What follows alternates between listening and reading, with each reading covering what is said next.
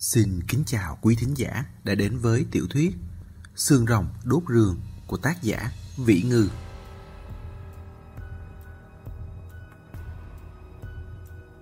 Quyển 6 Chương 7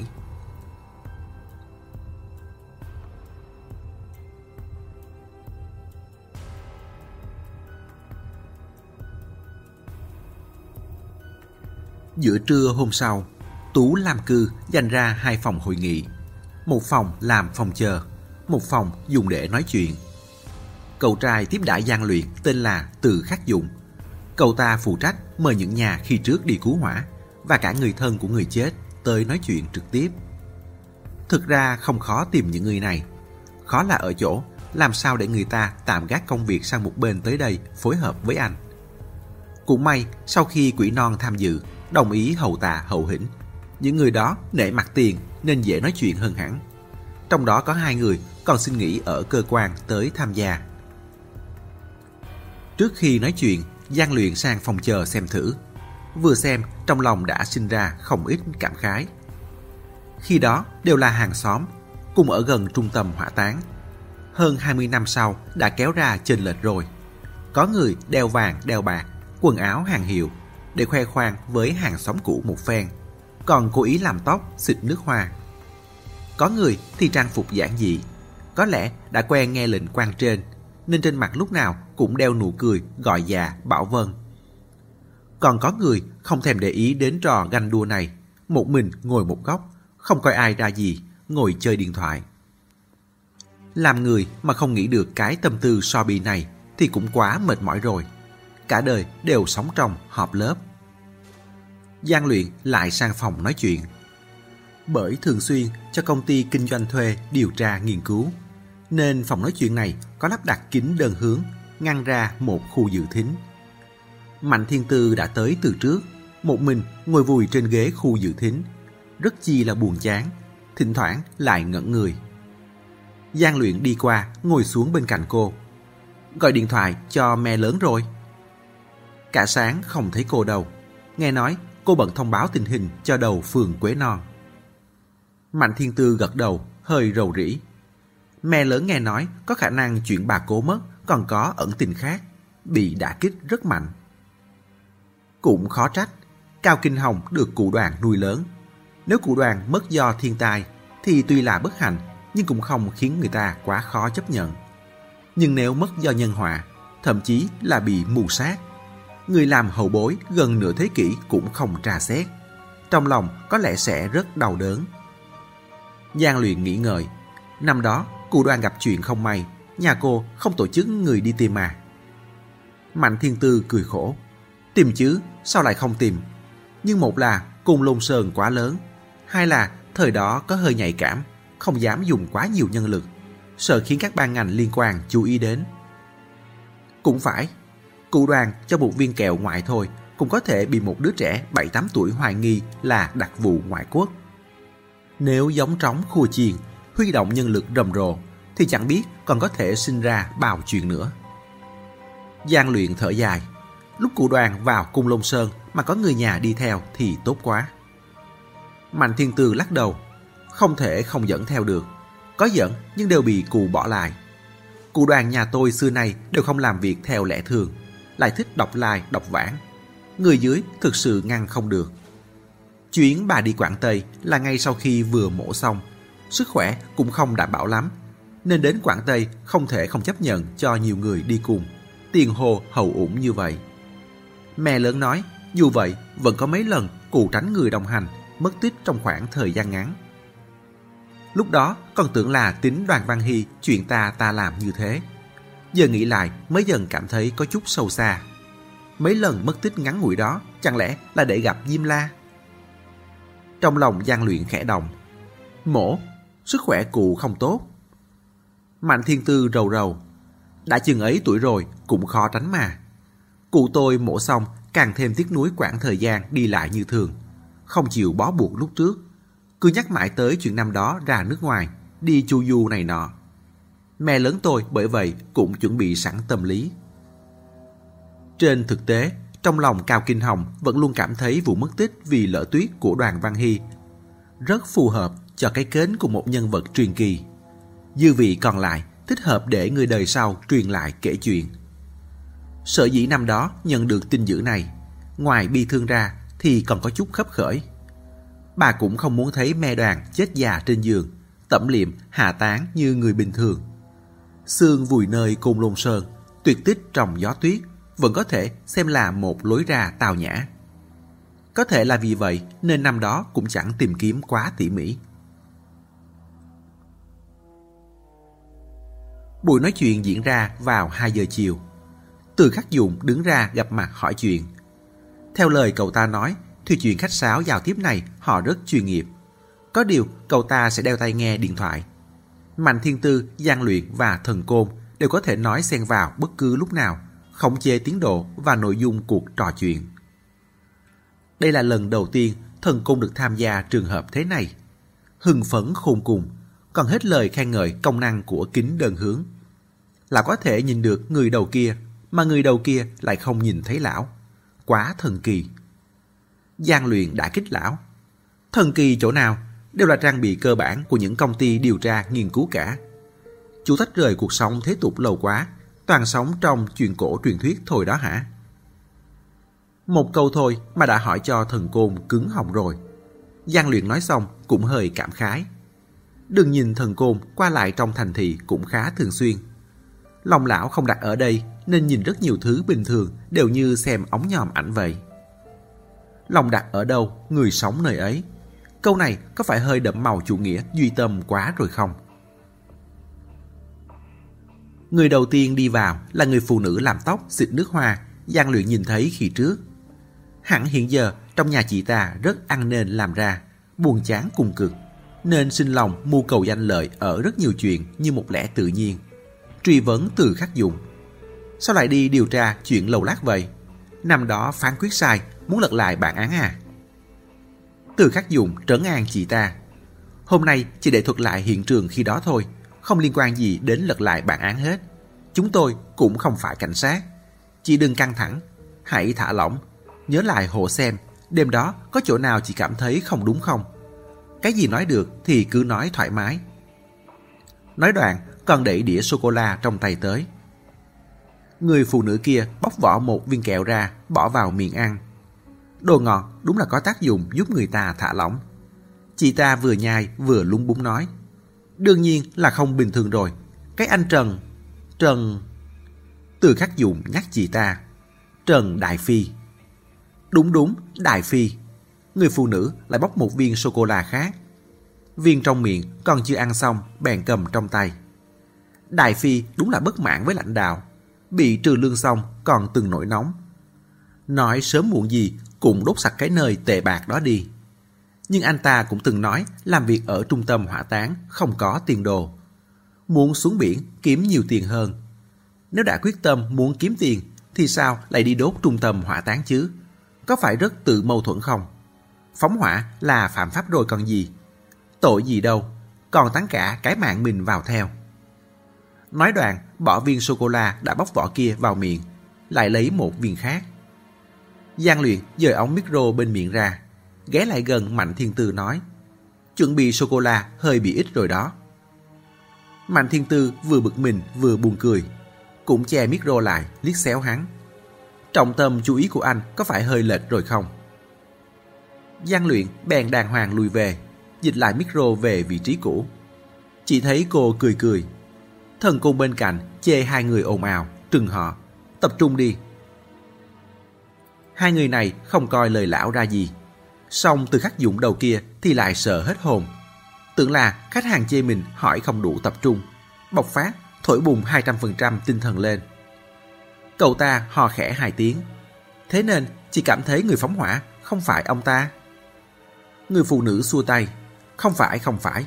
Người phóng hỏa chắc chắn là ông ta. Tôi nghe chồng tôi nói. Xăng là do Đại Phi lấy từ một chiếc xe công nông đổ trong sân phơi tới.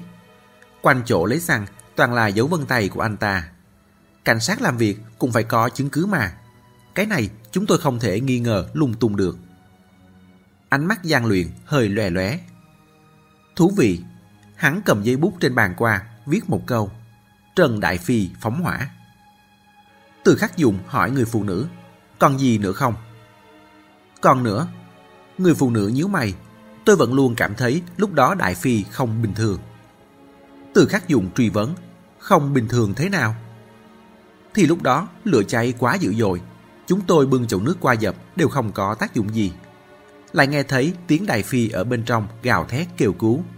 Trong lòng nóng nảy, chúng tôi bèn gọi với vào bảo anh ta tìm cái chăn hay gì đó xông ra ngoài. Nói tới đây, chị ta thẳng lưng. Đồng chí cảnh sát. À nhầm, đồng chí tiểu tư. Đến giờ tôi vẫn cho rằng nếu lúc đó Đại Phi nghe lời chúng tôi xông ra ngoài, thì tuyệt đối sẽ không bị chết cháy. Cùng lắm chỉ bị bỏng thôi. Cậu nói có đúng không? Những lúc như vậy không thể do dự, không thể sợ đau, chỉ còn cách xông ra ngoài. Năm đó, lúc đối mặt với cảnh sát, chị ta hẳn cũng nói vậy. Không ngờ nhiều năm trôi qua vậy rồi, đến khi kể lại cũng vẫn hăng say như thế. Từ khắc dụng không thể không ngắt lời chị ta. Lúc đó, vì sao Đại Phi không xông ra ngoài? Chính thế đó, người phụ nữ kia lại kích động lên. Anh ta chỉ đứng trong đó gào khóc thôi. Cậu biết đấy, tuy lửa lớn nhưng vẫn có thể loáng thoáng trông thấy bóng người. Tôi thấy anh ta như mất hồn vậy, vừa khóc vừa kêu trong đó. Nhiều người bảo anh ta xông ra như vậy, mà anh ta lại chỉ chạy loanh quanh bên trong. Y hệt như con ruồi không đầu. Sau đó tôi không đành lòng xem nữa. Quá thảm. Tôi bèn nghiêng đầu qua chỗ khác. Tôi... Chị ta chợt sững lại một thoáng. Từ khắc dùng truy vấn. Chị làm sao? Người phụ nữ kia tỉnh táo lại. Thì tôi không đành lòng nhìn. Mạnh Thiên Tư đưa tay về về ống micro, chăm chú nhìn hai người trong sân. Thấy từ khắc dùng định hỏi tiếp, thì trong đầu chợt lóe lên đốm lửa, bật thốt. Không đúng, phản ứng này của chị ta không đúng. Câu hỏi tiếp câu trước đi. Chị ta nghiêng đầu sang chỗ khác, sau đó thì sao? Từ khắc dùng rất tận trách chuyển lời. Chị nghiêng đầu sang chỗ khác, rồi sao? Người phụ nữ mờ mịt. Không phải đã nói rồi à, không đành lòng nhìn đó, quá thảm. Mạnh Thiên Tư nói, hỏi lúc chị ta nghiêng đầu đi, có phải đã thấy cái gì không? Từ khắc dùng thuật lại. Người phụ nữ đáp, còn có thể thấy gì được nữa, thấy người thôi. Lúc đó không phải chúng tôi đều qua cứu hỏa à. Mọi người đứng rải rác, nghiêng đầu cái là thấy người. Từ khắc dùng thuần miệng hỏi, người đó là ai, nam hay nữ? Người phụ nữ lắc đầu, không rõ là ai nữa, nhìn khung xương vóc dáng thì chắc là đàn ông. Năm đó, vị trí của trung tâm hỏa táng hẻo lánh, xung quanh cũng không có đèn. Tuy có lửa cháy, nhưng cậu cũng biết lửa thế nào đấy. Lúc ẩn lúc hiện, rất tối, nên đứng xa chút là không thấy rõ nhau nữa rồi. Giang luyện lấy làm là ghé lại gần Mạnh Thiên Tư. Sao thế? Mạnh Thiên Tư lẩm bẩm. Vừa nãy chị ta sững người. Đột nhiên sững ra như thế thật kỳ quái. Thần Côn rất muốn nghe tiếp. Có thể là người ta hồi tưởng lại tình cảnh khi ấy. Nhất thời khó chịu nên sững người thì sao? Mạnh Thiên Tư cảm thấy không phải. Ngẫm nghĩ rồi lại bảo từ khắc dùng. Hỏi chị ta lúc trông thấy người kia có phải cảm thấy có gì đó không bình thường không? Cậu dẫn dắt chị ta chút, dẫn dắt chị ta nghĩ lại xem. Nhất định là chị ta có chút ý thức nhưng chưa kịp phản ứng. Từ khắc dùng không hiểu ra sao, nhưng nếu khách hàng đã có yêu cầu thì phải làm theo. Người phụ nữ bị cậu ta hỏi cũng ngẩn người, chỉ không ngừng lặp lại theo. Đúng là có chút không bình thường, nhưng chỉ nhìn lướt qua thôi. Sự chú ý sau đó lại quay về đám cháy. Hỏi tôi có chỗ nào không bình thường, tôi cũng không rõ nữa. Là... là cảm thấy anh ta có gì đó không giống chúng tôi. Từ khắc dùng hỏi chị ta, không giống chỗ nào? Người phụ nữ sốt ruột, nghĩ không ra. Từ khắc dùng cuốn đến đổ mồ hôi trán. Ốc đang nóng lên thì nghe thấy tiếng gian luyện. Hỏi cụ thể chút, không giống là ở phương diện nào. Hình thể hay trang phục hay là cầm cái gì đó. Cho chị ta một hạng mục đi. Lần này quả nhiên có hiệu quả. Người phụ nữ ngơ ngẩn nghe hết rồi vỗ đùi Nghĩ ra rồi, trong tay người đó không có chậu. Chị ta gấp gáp giải thích. Lúc đó chúng tôi vừa nghe cháy rồi, đều cầm dụng cụ trong nhà đi cứu hỏa cả. Không ai đi tay không hóng vui. Tôi là đàn bà con gái mà còn xách thùng nước qua cơ mà. Bảo sao tôi cứ cảm thấy người đó kỳ lạ. Trong tay người đó không cầm gì hết, bên chân cũng không có. Nói tới đây thì lẩm bẩm như đọc thoại. Ai lại thế chứ, đi tay không qua. Giang luyện viết thêm hai câu lên giấy. Câu thứ hai, tinh thần Trần Đại Phi khi đó hình như có vấn đề. Câu thứ ba, trong đám cháy hình như xuất hiện một người đàn ông kỳ quái. Viết xong, quay sang nhìn Mạnh Thiên Tư. Giỏi ghê. May mà cô truy đuổi, không bỏ cái sự người của người phụ nữ. Quả nhiên, hỏi ra thông tin có ích. Mạnh Thiên Tư ra vẻ không tán thành. Có gì đâu, trực giác phụ nữ thôi mà. Trong phòng nói chuyện, phần của người phụ nữ đã kết thúc. Lúc chị ta đứng dậy ra ngoài, vẫn không quên lấy một viên sô-cô-la theo. Giang luyện bảo từ khắc dụng Những người tiếp theo cứ làm theo cách này. Ngoài ra, có ba mục phải hỏi. Một là có ai cảm thấy tinh thần Trần Đại Phi lúc đó không bình thường không? Hai là lúc họ ra ngoài cứu hỏa có phải đều mang theo dụng cụ dập lửa không? Ba là có ai như cô kia thấy một người đàn ông tay không không? Bắn tên có đích, buổi hỏi chuyện sau đó cũng thông thuận hơn nhiều. Ở gần trung tâm hỏa táng có 6-7 hộ gia đình. Căn bản đều là những cặp vợ chồng trẻ. Khi đó cháy cũng toàn là người lớn ra ngoài, để trẻ con trong nhà. Mà lúc mọi người chạy tới thì đều bưng chậu bưng thùng theo, không ai tay không. Ngoài người phụ nữ ban đầu ra thì không ai để ý tới người đàn ông tay không. Nói theo lời một người đàn ông tóc vuốt keo thì đằng đó cháy còn có người đang chết cháy. Đổi lại là cậu, cậu còn có tâm tư đi nhìn cái khác không? Tôi nói chứ, ai đi cứu hỏa cùng tôi đều không chú ý gì khác hết. Xong gần như quá nữa, mọi người đều cho rằng tinh thần Trần Đại Phi lúc đó có vấn đề. Gã đầu vuốt keo kia còn dùng từ ác hơn. Anh ta điên rồi ấy, tinh thần thất thường. Còn thề thốt nói, lúc mình cứu hỏa đã nghe thấy tiếng Trần Đại Phi khóc lóc kêu là Nó, nó tóm chân tôi. Từ khắc dùng hỏi, vậy năm đó lúc cảnh sát điều tra, chú có nói vậy không? Gã đầu vuốt keo nói, có chứ, cảnh sát nhân dân cùng phối hợp mà. Đương nhiên là phải nói rồi. Chúng tôi đều cho rằng lúc đó anh ta thấy lửa lớn quá nên sợ đến choáng váng, sinh ra ảo giác. Cậu nói xem, ai tóm chân anh ta được chứ? xác chết sống lại chắc. Đám cháy như vậy không thể giống lò thiêu được. Không cách nào thiêu khô sạch người ta. Lúc đó, mấy thi thể ghi danh ở trung tâm hỏa táng đều được tìm thấy xương cháy tại hiện trường. Đều có thể đối chứng. Dù có xác chết sống lại thật thì cũng thiêu nó cháy chết rồi. Giang luyện xóa. Tinh thần hình như có vấn đề trong câu thứ hai đi, đổi thành bị dọa sợ, nổi điên. Người cuối cùng chấp nhận lời mời nói chuyện là vợ của Trần Đại Phi, Mao Thu Hà. Mao Thu Hà đã tái hôn, cuộc sống không thuận lợi lắm, còn chưa đến 50 mà tóc đã bạc một nửa rồi. Lần này, Giang Luyện đổi cho Từ Khắc Dụng tự mình ra sân. Hắn hỏi Mao Thu Hà, tinh thần Trần Đại Phi có vấn đề gì không? Mao Thu Hà nghe không hiểu. Ý cậu là đầu óc anh ấy có vấn đề hả? Không có, tuyệt đối không có. Cùng lắm, chỉ có đôi lúc anh ấy nóng tính lên, đôi co với lãnh đạo thôi. Vậy gan dạ thì sao? Mao Thu Hà mỉm cười. Xem cậu nói kìa, chồng tôi. Mà tới đây, như chợt nhớ ra mình đã tái hôn, lúng túng, đỏ bừng cả cổ. Đại Phi, anh ấy to gan lắm. Cậu nghĩ mà xem, làm việc ở trung tâm hỏa táng, chuyển người chết đi, dời người chết lại. Anh ấy còn thường xuyên một mình trực ca đêm, gan không lớn thì sao làm được.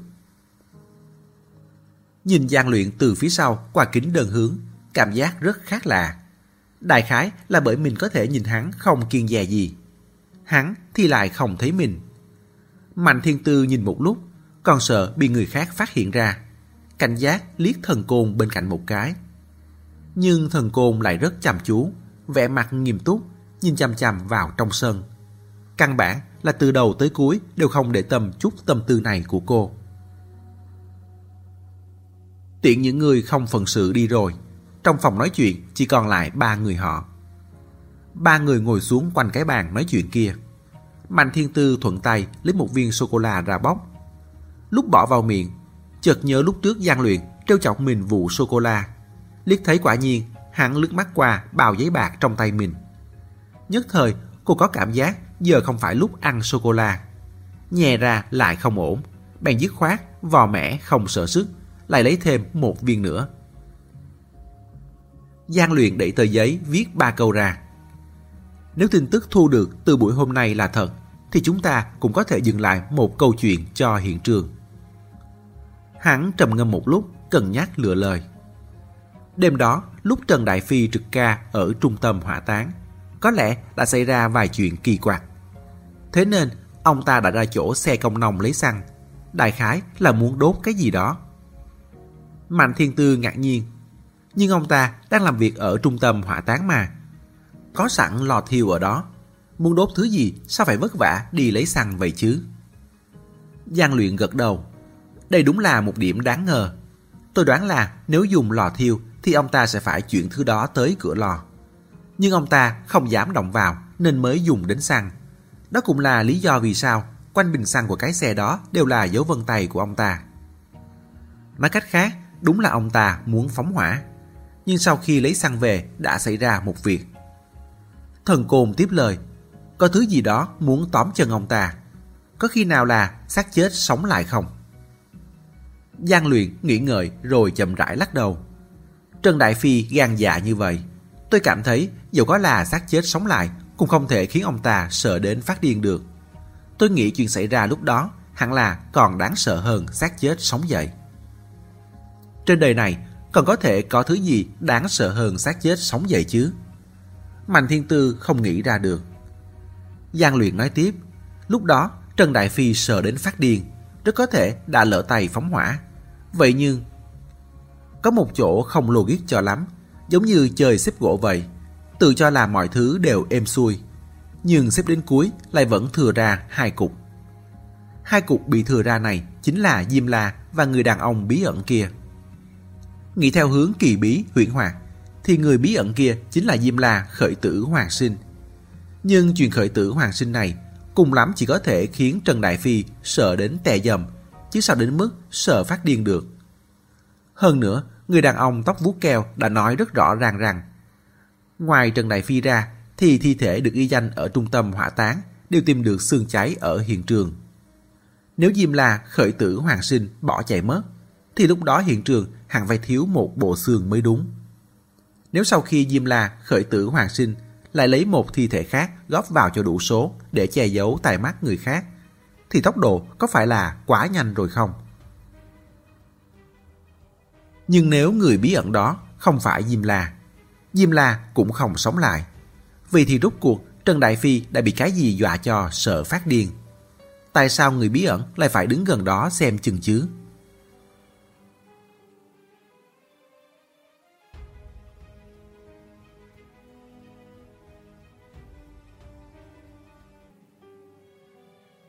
Chương 8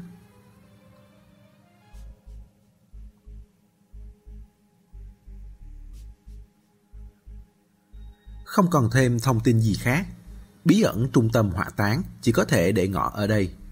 Cũng may còn có xã 500 lòng mà Diêm La từng ở có thể trà xét nữa. Bằng không, thần côn sẽ nùng nóng chết mất. Mạnh Thiên Tư nói, tôi đã bảo lộ Tam Minh đi thu xếp rồi. Sớm nhất sáng mai là có thể đi. Lười đi thì cũng có thể phái hồ núi đầu đó tới thực địa quay phim chụp ảnh gửi về. Thần côn kích động. Phải tự đi chứ, điểm chú ý của chúng ta không giống người khác. Cái không quan trọng trong mắt họ, đối với chúng ta có thể lại cực kỳ quan trọng. Phải tự mình nhìn tận mắt mới được. Mau lên, về thu thập hành lý thôi.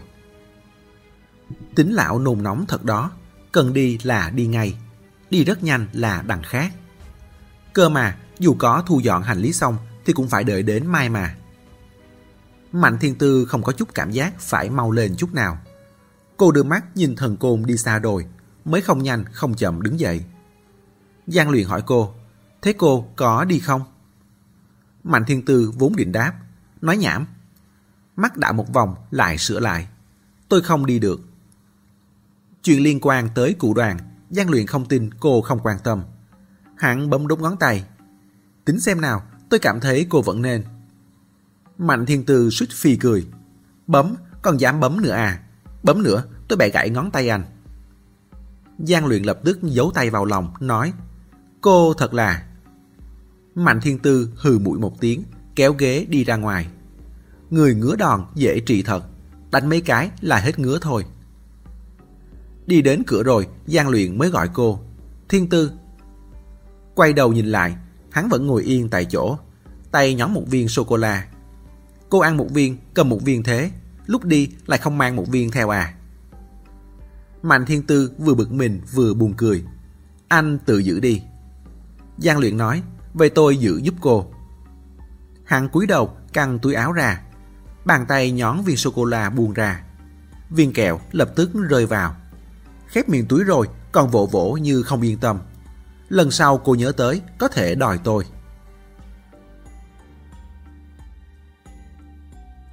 Sáng sớm hôm sau, nghĩ dù sao cũng phải lên đường.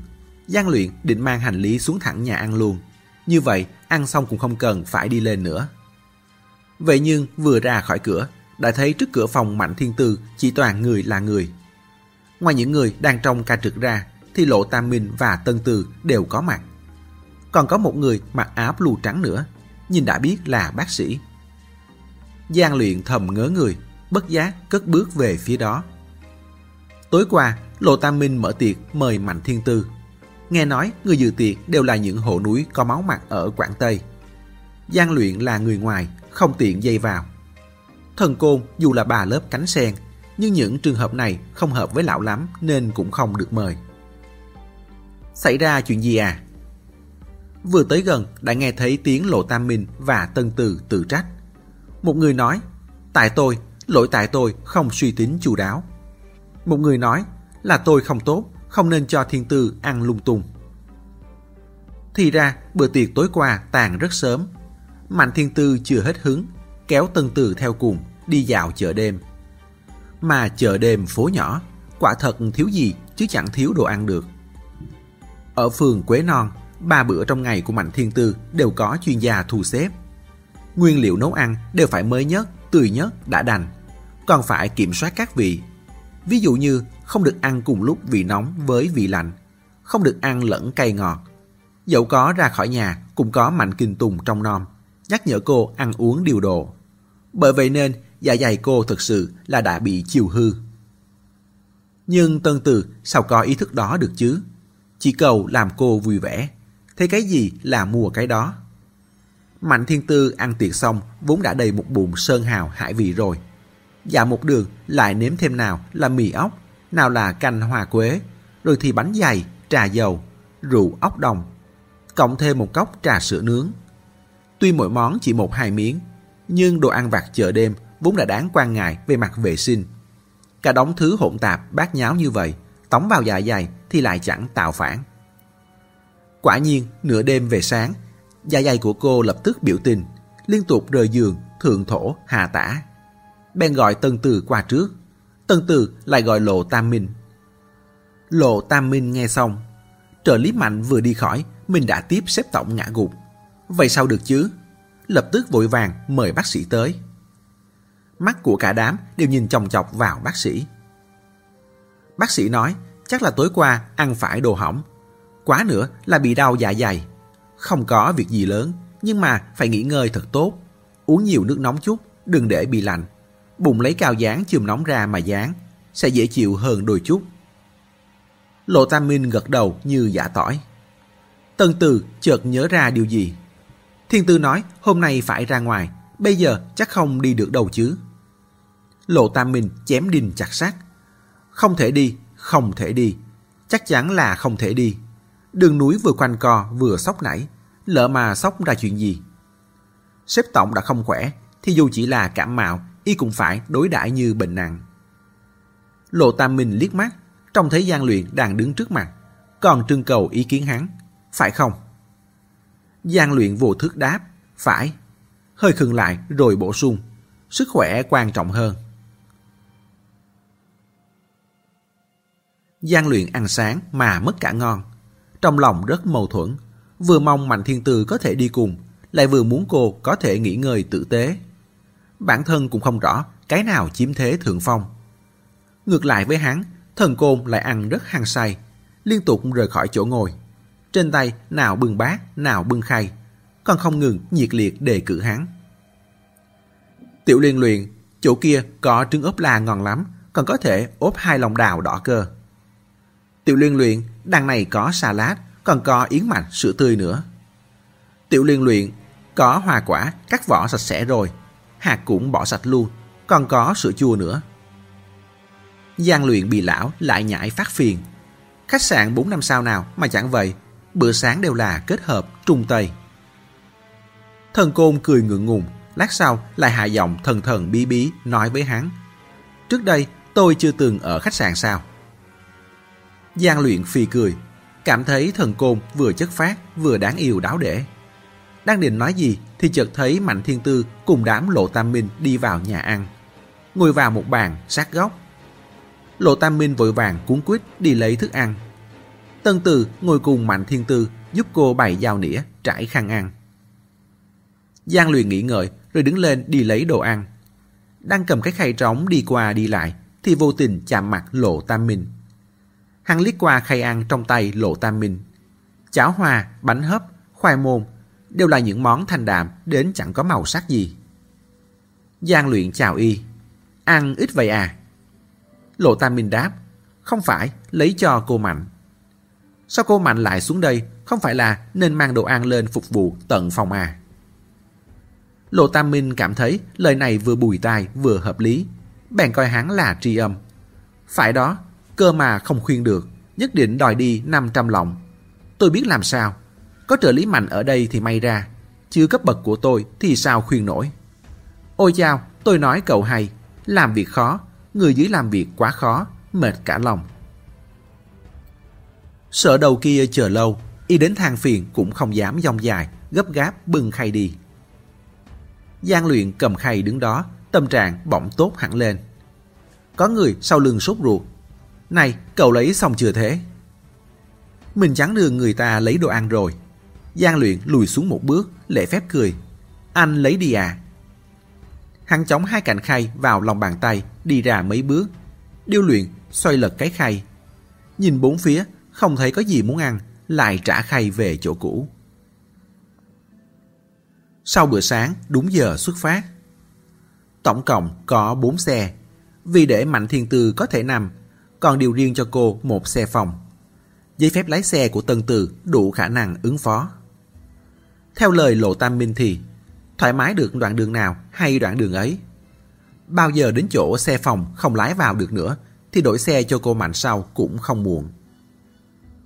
Giang Luyện và Thần Côn thì đi cùng xe với Lộ Tam Minh xã 500 lòng ở góc Tây Bắc Quảng Tây. Nói chính xác thì bốn vòng cung của Quảng Tây. Nó nằm ở giữa vòng thứ hai và vòng thứ ba. Từ Quế Lâm đến đó tính ra cũng phải mất gần một ngày. Nhìn trong bản đồ núi, từ xã 500 lọng đi chết lên trên là Phượng Hoàng Sơn. Đi kéo xuống dưới thì là Trấn Long Sơn. Một nơi Long Phượng bao bọc như vậy, thế mà lại là mảnh đất núi cằn cỗi, là nơi bị ma quỷ nguyền rủa thật khiến người ta phải cảm thán. Lộ Tam Minh giới thiệu cho họ, ngoài 500 lọng còn có 700 lọng nữa. 700 lọng nhà người ta phát triển lắm, còn trình báo lên nhà nước làm công viên địa chất nữa. 500 lọng thì không được, quá hẻo lánh. Nói cho đúng thì bây giờ hoàng phế cả rồi. Những năm 70 còn có hồ ở, chưa đến những năm 90 thì hồ cuối cùng cũng chuyển đi rồi. Hai người tính mà xem, sắp thành đất hoang 30 năm rồi. Lại hạ giọng. Trời vừa tối xuống đã mịt mù om om. Xoay tay ra không thấy được nằm ngó Khắp nơi đều là núi đá bánh ú. Lúc có gió lớn, gió xuyên qua giữa các núi đá, ù ù như tiếng quỷ khóc ấy. Thần côn cảm thấy nói vậy thật quá khoa trương. Cũng có phải thành ma nhã đàn đâu, làm gì mà nhiều tiếng động lạ đến thế. Thành ma nhã đàn của người ta có tiếng động lạ cũng là bởi hoàn cảnh địa lý đặc thù. Không phải cứ có gió là có thể. Lộ Tam Minh nói, tôi còn lừa anh à, đi rồi sẽ biết thôi. Lại bộc phát ý tưởng, nếu chúng ta trình báo làm du lịch thì cũng có thể ăn theo thành ma nhã đàn đấy, gọi là thành ma núi đá Quảng Tây, đảm bảo thu hút được không ít khách. Từ Quế Lâm đi ra, ban đầu còn có thể đi đường lớn.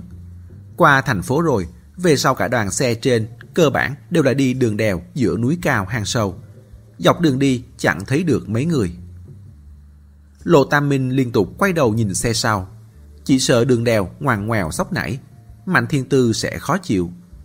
Còn chưa tới trưa đã luôn miệng bảo tài xế. Tìm chỗ nào nghỉ ngơi chút đi. Tài xế rất quen thuộc đường xá. Đằng trước là xã Lao Bình. Hôm nay là ngày khư, đến đó náo nhiệt lắm. Giang luyện không hiểu ngày khư là ngày gì. Hỏi ra mới biết ở một số khu vực phía Nam người ta gọi ngày họp chợ là ngày khư. Mà xã Lao Bình thì tập hợp cả người choang, cả người giao, cả người hán núi, nên đến ngày khư luôn rất náo nhiệt. Quả nhiên, không bao lâu sau đã đi tới nơi họp chợ đông nghịt người. Đoàn xe dừng lại, không ít người xuống dưới hóng vui. Chợ náo nhiệt mà người cũng náo nhiệt. Cứ thấy ai mặc cả cây đồ đen thì là người choàng, gọi là choàng áo đen. Coi màu đen là mốt. Ai trang sức bạc đầy đồ, ăn diện sặc sỡ thì là người giao, nhưng đều đi chân trần cả. Không giống giao hoa ở tường Tây chút nào. Còn ai mặc áo xanh, quần đen, choàng khăn màu sắc thì là người Hán núi. Nghe nói những người này vốn là người Hán, vì tránh nạn mà trốn vào núi cao của người dân tộc thiểu số. Lâu ngày thành ra cái tên Hán núi, lại cũng được coi là dân tộc thiểu số. Giang luyện vừa đi vừa xem, chợt thấy Tân Từ được vây quanh giữa những cô gái trang phục sặc sỡ. Cũng không biết là muốn mua cái gì. Mở miệng gọi tiếng, em ơi, làm các cô gái cười vang từng trận. Giang luyện quay đầu nhìn chiếc xe phòng cách đó không xa. Do dự một thoáng, cuối cùng vẫn đi tới. Cửa xe khép hờ, Giang luyện đẩy cửa vào. Trong xe yên lặng hơn hẳn bên ngoài. Dù vẫn có tiếng ầm ĩ vọng vào, nhưng đều nhạt nhòa như âm thanh nền. Mạnh thiên tư quấn chăn nằm trên giường, mắt mở, chân mày thỉnh thoảng nhíu lại, xem chừng đúng là rất khó chịu. Giang luyện đi vào, ngồi xuống ghế kẹp bên mép giường. Mạnh thiên tư nghe thấy động tĩnh, khẽ ngước mắt lên nói, là anh à. Giang luyện hỏi cô, thế nào rồi? Mạnh thiên tư đáp, thân mình hơi yếu, trời nóng vậy mà cứ thấy lành lạnh.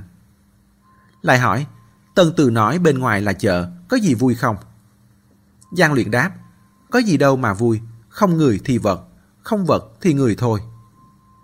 Mạnh Thiên Tư nói, ai tổng kết như anh chứ, nói như anh thì toàn thế giới đều không người thì vật cả. Nói tới đây, hít hít mũi, thơm quá. Đúng là thơm thật, là mùi ngô thơm lừng khắp chợ. Giang luyện nói, hang núi thạo trồng ngô núi, nấu lên mùi rất đậm, nghe nói cũng rất ngọt. Không giống ngô trong nội địa. Thần côn gặm hai bắp rồi. Mạnh thiên tư nghe hắn nói mà bất giác liếm môi lẩm bẩm. Tôi cũng muốn ăn. Giang luyện lườm cô. Sao cô chóng quên thế? Quên mất lý do vì sao giờ lại nằm đây à? Còn đòi ăn ngô. Cái gì không nói lại đi nói cái này. Mạnh thiên tư nổi quạo, kéo chăn lên che mặt, không muốn nhìn hắn. Vậy nhưng Giang luyện vẫn tiếp tục chọc cô. Thế này đi, ăn được hay không để tôi bấm tay tính cho cô. Lại bấm tay, ngứa đòn làm đó hả? Mạnh thiên tư hất tung chăn ra, thò tay ra bóp tay hắn. Tôi đã bảo rồi, còn bấm nữa tôi bẻ gãy ngón tay anh. Cô tưởng là hắn sẽ lại như lần trước, vội vàng bảo vệ bàn tay bảo bối của hắn, không cho cô đụng vào. Không ngờ lại bắt được thật. Bắt được rồi, cô lại không biết phải làm sao, cũng không thể bẻ thật được. Đang do dự thì Giang Luyện khẽ rút tay, trượt khỏi ngón tay cô nắm ngược lại. Tay hắn to thật, bao trọn lấy cả bàn tay cô. Hơi ấm trong lòng bàn tay xuyên qua mu bàn tay cô. Nháy mắt đã thấm đượm da thịt. Mạnh Thiên Tư nghe thấy hắn nói. Thấy lạnh mà cứ hất chăn ra suốt thế. Vừa nói, vừa cứ thế nắm tay cô bỏ vào trong chăn rồi đắp kín chăn lại. Lúc này mới rút tay về. Mạnh Thiên Tư đã quên mất nên đáp gì. Lát sau mới kéo chàng nói. Cũng không lạnh lắm. Trong đầu cô trống rỗng, bàn tay cuộn tròn dưới lớp chăn khẽ run run như thể không phải của mình. Đầu óc chợt nhiễm chút mơ hồ, không còn khái niệm thời gian gì với chuyện vừa xảy ra nữa. Lúc thì cảm thấy gian luyện dường như đã cầm tay cô liền mấy giây. Lúc thì cảm thấy Người ta chỉ rất bình thường mà giúp cô bỏ tay vào chăn mà thôi. Không có ý gì khác. Lòng đang loạn cào cào thì chợt nghe bên ngoài vang lên tiếng kèn đồng.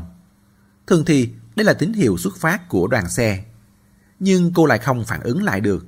Chỉ cảm thấy tiếng kèn này nghe như vang ngoài chân trời. Chỉ còn chút dư âm vọng xuống. Dùng chóp đuôi của mình xuyên vào thần kinh cô. Lại nghe thấy tiếng tân từ lên xe. Hình như đang chào hỏi với gian Luyện.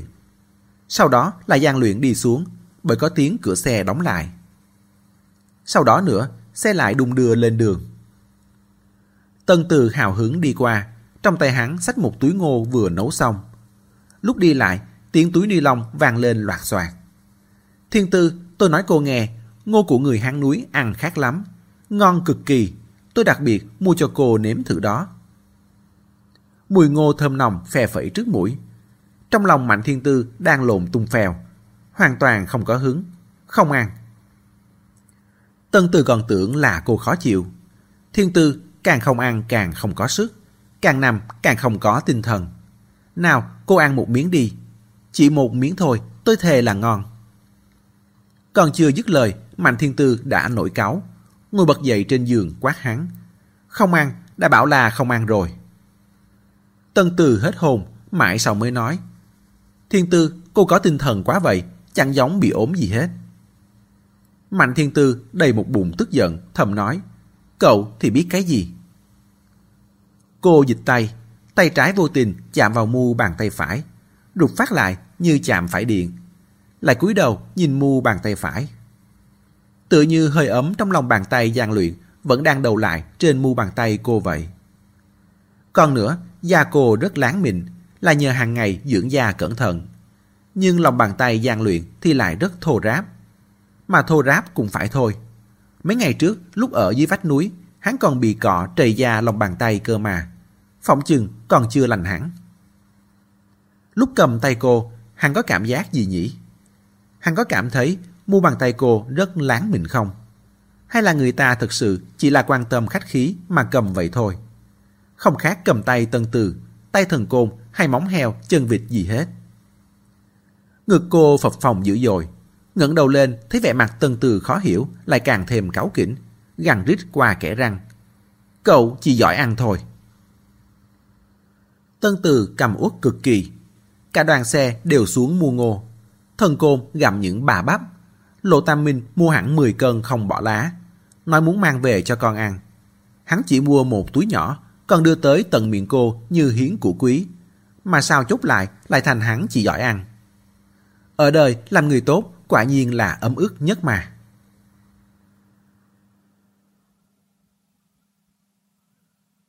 Kết thúc chương 8. Mời quý thính giả tiếp tục theo dõi chương 9 trong audio tiếp theo. Để ủng hộ kênh, quý vị có thể để lại bình luận cũng như chia sẻ hoặc có thể ủng hộ tài chính trực tiếp về các địa chỉ đã được ghi ở phần mô tả.